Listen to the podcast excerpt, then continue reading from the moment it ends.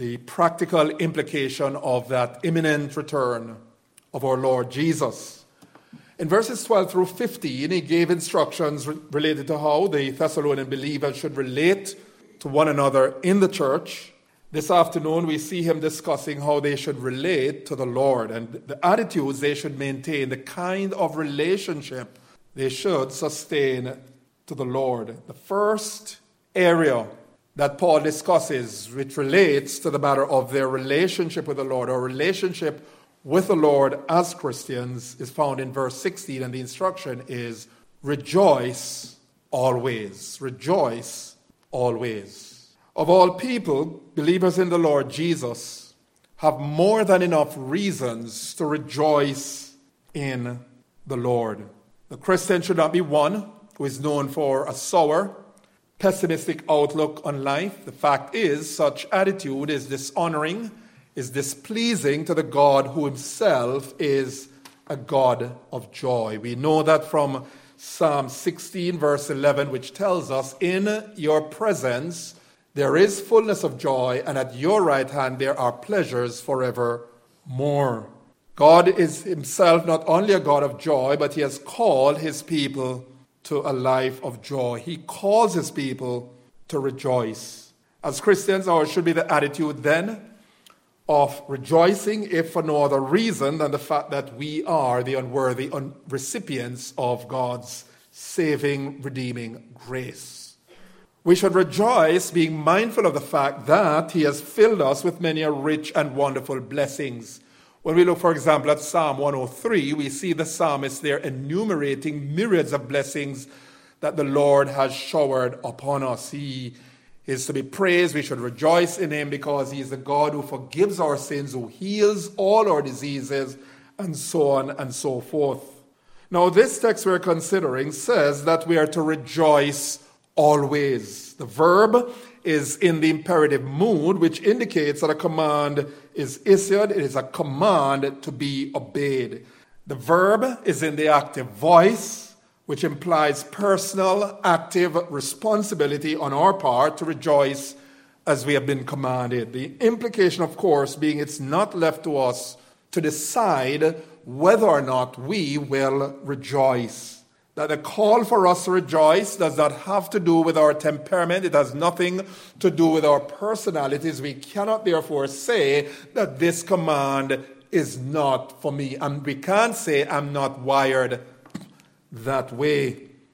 The fact is, ours is a responsibility to rejoice because God has commanded it. He says here, rejoice always. Furthermore, the verb rejoice is in the present continuous tense, and what that means, the implication of that is that we are called to this activity continually.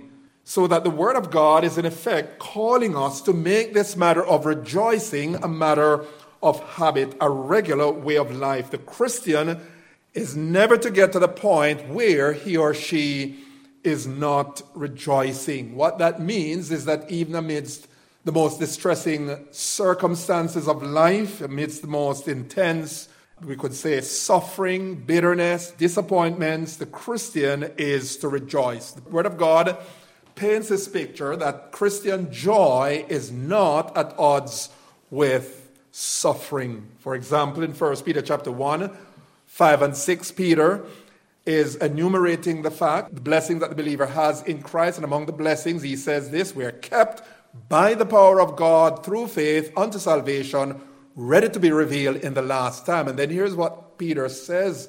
He says, In this, that is, in this salvation, you greatly rejoice you are rejoicing, he says, even though now for a little season you are in heaviness, you are in grief because of your various trials. You have been grieved by various trials.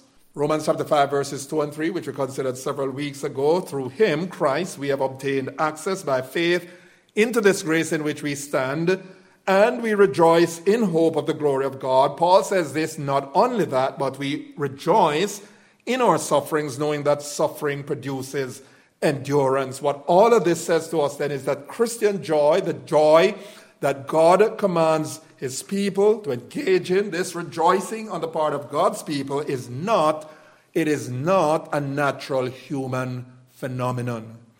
It is not something that stems from our natural disposition or our natural inclination. In this regard, Christian joy, we could say, is to be differentiated from happiness, which is passing, which is circumstantial. The very word happiness if you look at it, the word happiness is related to what happens. If are not going good, if things are not going well for us, we tend not to be happy. And yet the word of God says we are to rejoice always, even, even amid sorrow, even amid distresses.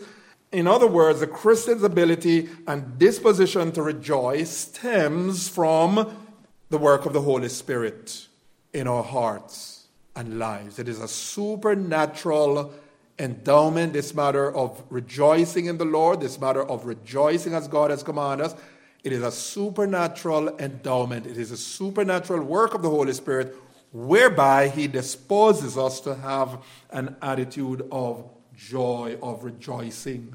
Now, the Christian's ability and disposition to rejoice always is not in a vacuum.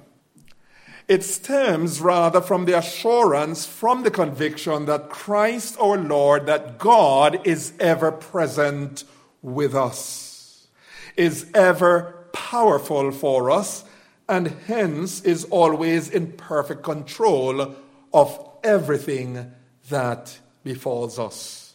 And so, underscoring this very idea that Christian joy is dependent on God's power on God's presence and on the understanding, the conviction that God is perfectly in control of our circumstances, we hear the words of our Lord Jesus to his disciples in John 16 and verse 33. His disciples were troubled at this time, and here are the words of our Lord Jesus to his disciples. He says this I have said these things to you, that in me you may have peace. In the world you will have tribulation, but take heart. I have overcome the world. Here it is. Jesus is assuring his disciples that he is in perfect control of all that befalls them because he, by his power, has overcome, whereby they are able to rejoice in him. Christian joy then is dependent on the presence of God, it is dependent on the power of God, and it is dependent on the idea, the understanding that God is in perfect control of all that befalls us. Hence, the Apostle James writes in James chapter 1, verses 2 and 3, he says this Count it all joy, my brothers, when you meet trials of various kinds, for you know that the testing of your faith produces steadfastness. He says here the reason you can do that is because of what you know.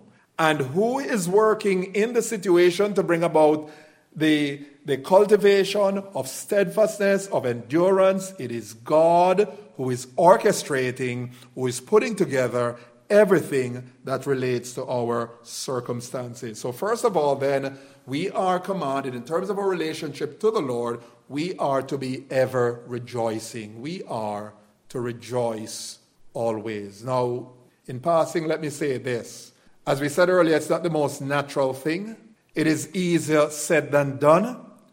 It is something, however, that we must do, and we can only do that through the power of the Holy Spirit. It is the power of God through the Holy Spirit which enables us to be joyful, to rejoice. The fruit of the Spirit is joy. One of the elements of the fruit of the Spirit is joy, according to Galatians chapter 5, verse 22. The fruit of the Spirit is joy, love, joy, peace. Secondly, in terms of our relationship to the Lord, and particularly in these days as we await the coming of our Lord Jesus, not only is it that we should be rejoicing always, but we should pray always. Look at verse 17. Pray always. And this command calls attention to the fact that one might pray, one might pray, and yet not have a prayer life. That prayer is not a seasonal exercise, but a continual engagement with the Lord. And on this matter of praying always, one writer comments as follows. He says this quote, This is the altar, speaking of this activity of praying always, he says, this is the altar of incense ever burning in the holy place. This is the fragrance of a heart that lives in the presence of the Holy One and breathes the very life of God. This is the deep undertone of a sanctified life, end quote. And we see throughout Scripture the call, time and again, for God's people to be ever engaged in prayer. God's people are to pray always. In Matthew 26, verse 41, Jesus solemnly urged his disciples as they were at Gethsemane. He says this Watch and pray that you may not enter into temptation. The spirit is willing, but the flesh is weak. He told them a parable in Luke chapter 18, and uh, he says a prayer to the effect that men ought always to pray and not lose heart. Men ought always to pray and not lose heart. Humanly speaking, sometimes, if not for the grace of God, we're inclined to ask the question well, what really is the function of prayer? I've been praying, praying, praying, nothing seems to be happening. And it seems that I'm going through the motions. It seems that my prayers are really going no further than the ceiling. They are bouncing off the ceiling. They are coming back to me. Prayer seems to be a wasted exercise, especially if we have been praying, say, for the salvation of a loved one for years. Nothing seems to be happening. The question is, why pray? Jesus says we should pray and not lose heart. Colossians chapter 4, verse 2 continue steadfastly in prayer, being watchful in it with thanksgiving. And that word steadfastly carries the idea that we are to work at it, we are to keep at it, even when there's a pressure to call it quits, to throw in the towel. Well, the question is why is it necessary that as Christians, you and I should pray always? Why should we pray continually? And we could answer like this because praying continually is the means by which we stay in close fellowship with God. Maintaining fellowship with Him, it's the way in which we stay in touch with Him. Praying continually also is the means by which we combat the forces of evil, overcoming the attacks, the allure of the evil one, and his cohorts. We are told in Ephesians chapter 6 and verse 10 that we are to be strong in the Lord and in the power of his might. And that part of the way we are to do that, Paul actually tells us in Uh, later down, he says, praying at all times in the Spirit with all prayer and supplication. To this end, Paul says, we're to keep alert with all perseverance, making supplication for the saints. Now, here's what it does not mean. Somebody says, well, do you mean when the scripture says pray always, does it mean, for example, I'm always, if you do this, closing my eyes? Does it mean that my prayer has to be structured? And does it mean that why, even while I'm driving, I'm praying this long prayer? Does it mean that I am just going at it nonstop? Well, certainly it doesn't mean closing our eyes. It doesn't necessarily mean that we're going to be praying long prayers. It doesn't mean that we're going to be praying in ways which are not really conducive to, say, driving, working. But positively speaking, to pray always means this it means that we are ever in an attitude of dependence on God wherever in an attitude of dependence of the Lord, turning to Him, conversing with Him, even with regard to the most mundane matter. It means that when, even with things that are seemingly insignificant, somebody would say, Well, why bring this to the Lord? And here's the point to pray always means this everything we bring to Him, everything we talk to Him about. And that's very interesting. Such prayers need not be lengthy. Such prayers need not be structured. Such praying may be short. Such prayer may be spontaneous. It may even consist of a sentence or two. The most important thing is that we are ever mindful of the Lord, turning our hearts to Him, turning our thoughts to Him. Who best illustrates that in Scripture? This matter of short, spontaneous prayer. He was always praying, ever praying. Who was that? Nehemiah. Nehemiah is at his job. He's talking to the king and read the book of Nehemiah. Even as he's talking to the king, he turns to the Lord and asks, he says, Lord, remember me, help me. he does that a few times throughout the book while he's conversing.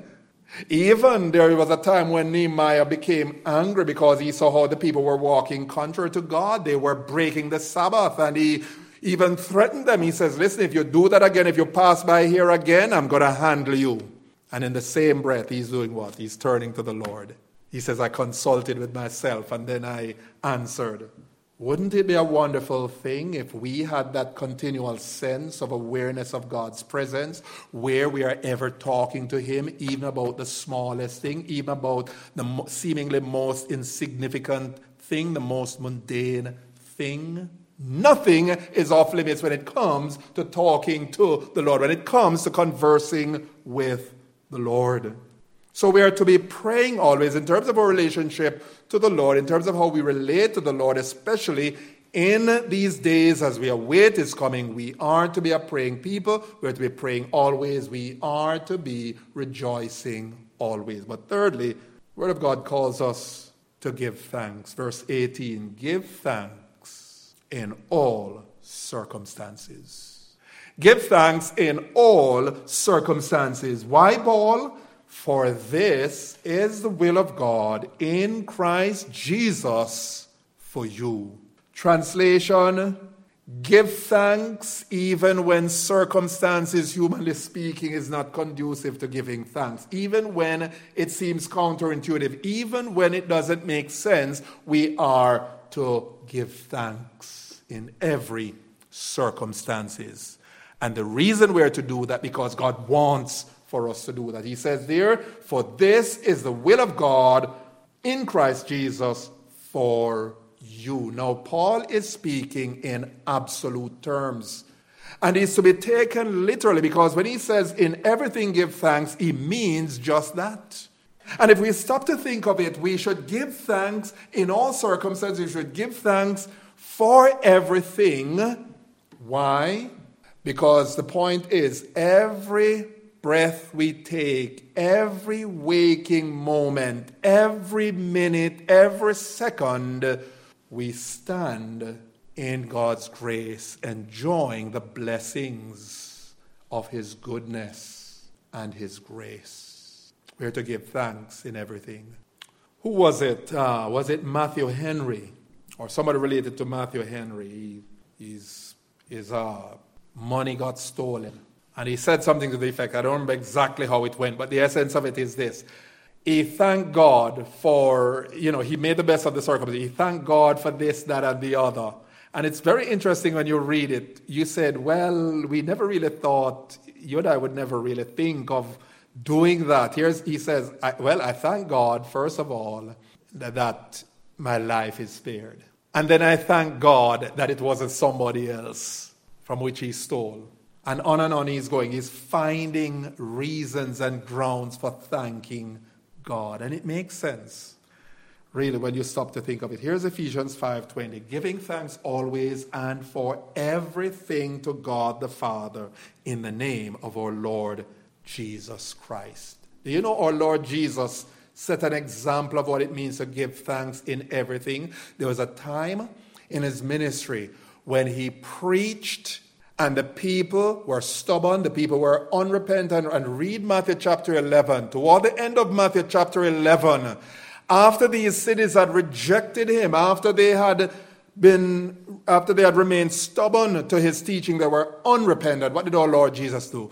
He turned to his Father in prayer and he says, Father, I thank you that you have hid these things from the wise and have revealed them unto babes. Here's the point even amidst what we would call disappointment, we labor and we labor and we preach and we pray, and we're not satisfied with what we see as the results, and we think it should be that. Now, here's our Lord Jesus, the greatest of all preachers. This was God, this was the perfect man, and he preached and People resisted, and yet in that moment, in fact, those are the very words of Scripture. In that moment, he prayed, thanking his Father, that even in that situation, he saw the hand of God, that God judicially hid these things from them, from those unrepentant people.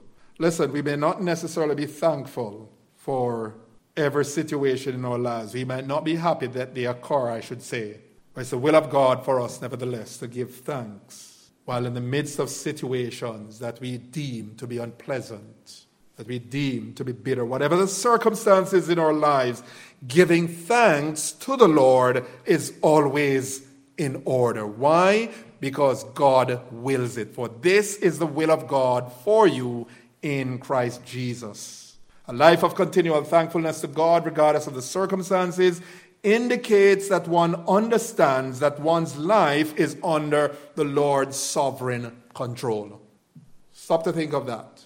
The reason we would give thanks when the world would say, Are you crazy? What are you talking about? How can you give thanks for that? It, is, it stems from the recognition that God is in perfect control. Very recently, a young man shared with me, and he was mentioning some, um, some mishap that occurred. And you know, he was able to say, Listen, God did it. And he said, The reason God did it was because of this, that, and the other. And he thanked God for that situation. Some people would say that's sick. But the Bible would say that's the will of God in Christ Jesus for you. Paul had his back lacerated. He and Silas, they were beaten, they were humiliated, they were thrown in jail, their feet were placed in the stocks. And at midnight, what they were doing, they were singing praises to God. They were doing the unnatural. And then Paul, in verses 19 through 22, speaks, he moves from our relationship to the Lord. We should be praying always, rejoicing always. And he points now to the question as to what should be our attitude towards spiritual manifestations. Paul mentions at least four attitudes we're to have as regards spiritual manifestations. First of all, the believer is not to quench the Holy Spirit. Verse 19, he says, Do not quench the Holy Spirit. And this is one of several sins against the Holy Spirit that we find in Scripture. There are various sins against the Holy Spirit. First of all, there's a sin of lying to the Holy Spirit. We see that in Acts chapter 5, verses 3 and 4. You remember the incident with Ananias and Sapphira? They had property, they sold it, and they brought the proceeds, giving the impression to the apostles that they had brought everything. Evidently, they were impressed with what Barnabas did, his magnanimity, his generosity. So they decided they were going to play the hypocrite, give the impression that they sold their property and they brought everything laying at the apostles' feet. And Peter said to them in turn, he says, Why has Satan filled your heart to lie to the Holy Spirit? There's a sin of lying to the Holy Spirit. Secondly, there's a sin of testing the Holy Spirit. Acts chapter 5, verse 9. But Peter said to her, How is it that you have agreed together to test the Spirit of the Lord? There's a sin in Acts chapter 7, verse 51 of resisting the Holy Spirit. And we, this is done by opposing the truth of God as it is being preached. When we hear the word of God preached and when we close our ears, when we turn a deaf ear, when we're resistant to truth, we are, according to Acts chapter 7, verse 51, resisting the Holy Spirit. We sin against the Holy Spirit by grieving Him. By grieving Him. We grieve Him, according to Ephesians chapter 4, verses 30 31, with such sins as bitterness, wrath, slander, and malice. If we are harboring bitterness and unresolved anger in our hearts, that the Word of God teaches that we are grieving the Holy Spirit. You see, the Holy Spirit dwells in us, He resides in our bodies, He is very much resident in our lives. And when we harbor feelings of ill will, when we harbor resentment, then the Spirit of God is grieved. And then one may sin against the Holy Spirit by outraging or insulting the person and work of Christ, his redeeming sacrificial work, treating it with contempt. Hebrews chapter 10 and verse 29. The writer says, speaks there of doing insult, of insulting, of doing despite to the Spirit of grace. Now, with respect to quenching the Holy Spirit, the question is how may we be guilty of quenching the Holy Spirit? And we may be guilty of quenching the Holy Spirit by ignoring Him, by simply neglecting Him. We may quench the Holy Spirit by disobeying His dictates, by not rendering Him our full, instant obedience, or by slighting His convicting work in our lives. When we hear the word of God, for example, and God puts his finger on some area of our lives that we need to address, and we say, no, no, no, and through pride, we resist it, through pride, we disobey God, we are quenching the Holy Spirit. Now, the imagery here is that of fire. And the Holy Spirit is pictured here under the emblem of fire. And what the Word of God is saying here is this that sin quenches that fire. Sin, when we sin, it's like throwing water on fire. It's like stifling His influence in our lives. Are we quenching the Holy Spirit? We may quench the Holy Spirit by not rejoicing as God says we should. We may quench the Holy Spirit by not praying as we ought. If we lead prayerless lives, then we are quenching the Spirit of God. If we are ungrateful, if we are always complaining, we quench the Spirit of God. We're going to stop here for this afternoon, but I trust that with these words we would be awakened to our responsibility as far as maintaining our relationship with the Lord. Question is asked, how do we do that? We do that through prayer. We do that through maintaining attitudes of joyfulness, faithfully representing Him who Himself is the God of joy knowing what it is to give thanks in all circumstances, and keeping in step with His Spirit, not resisting Him, not quenching Him, not grieving Him. May God bless these truths to our hearts for His name's sake. Amen.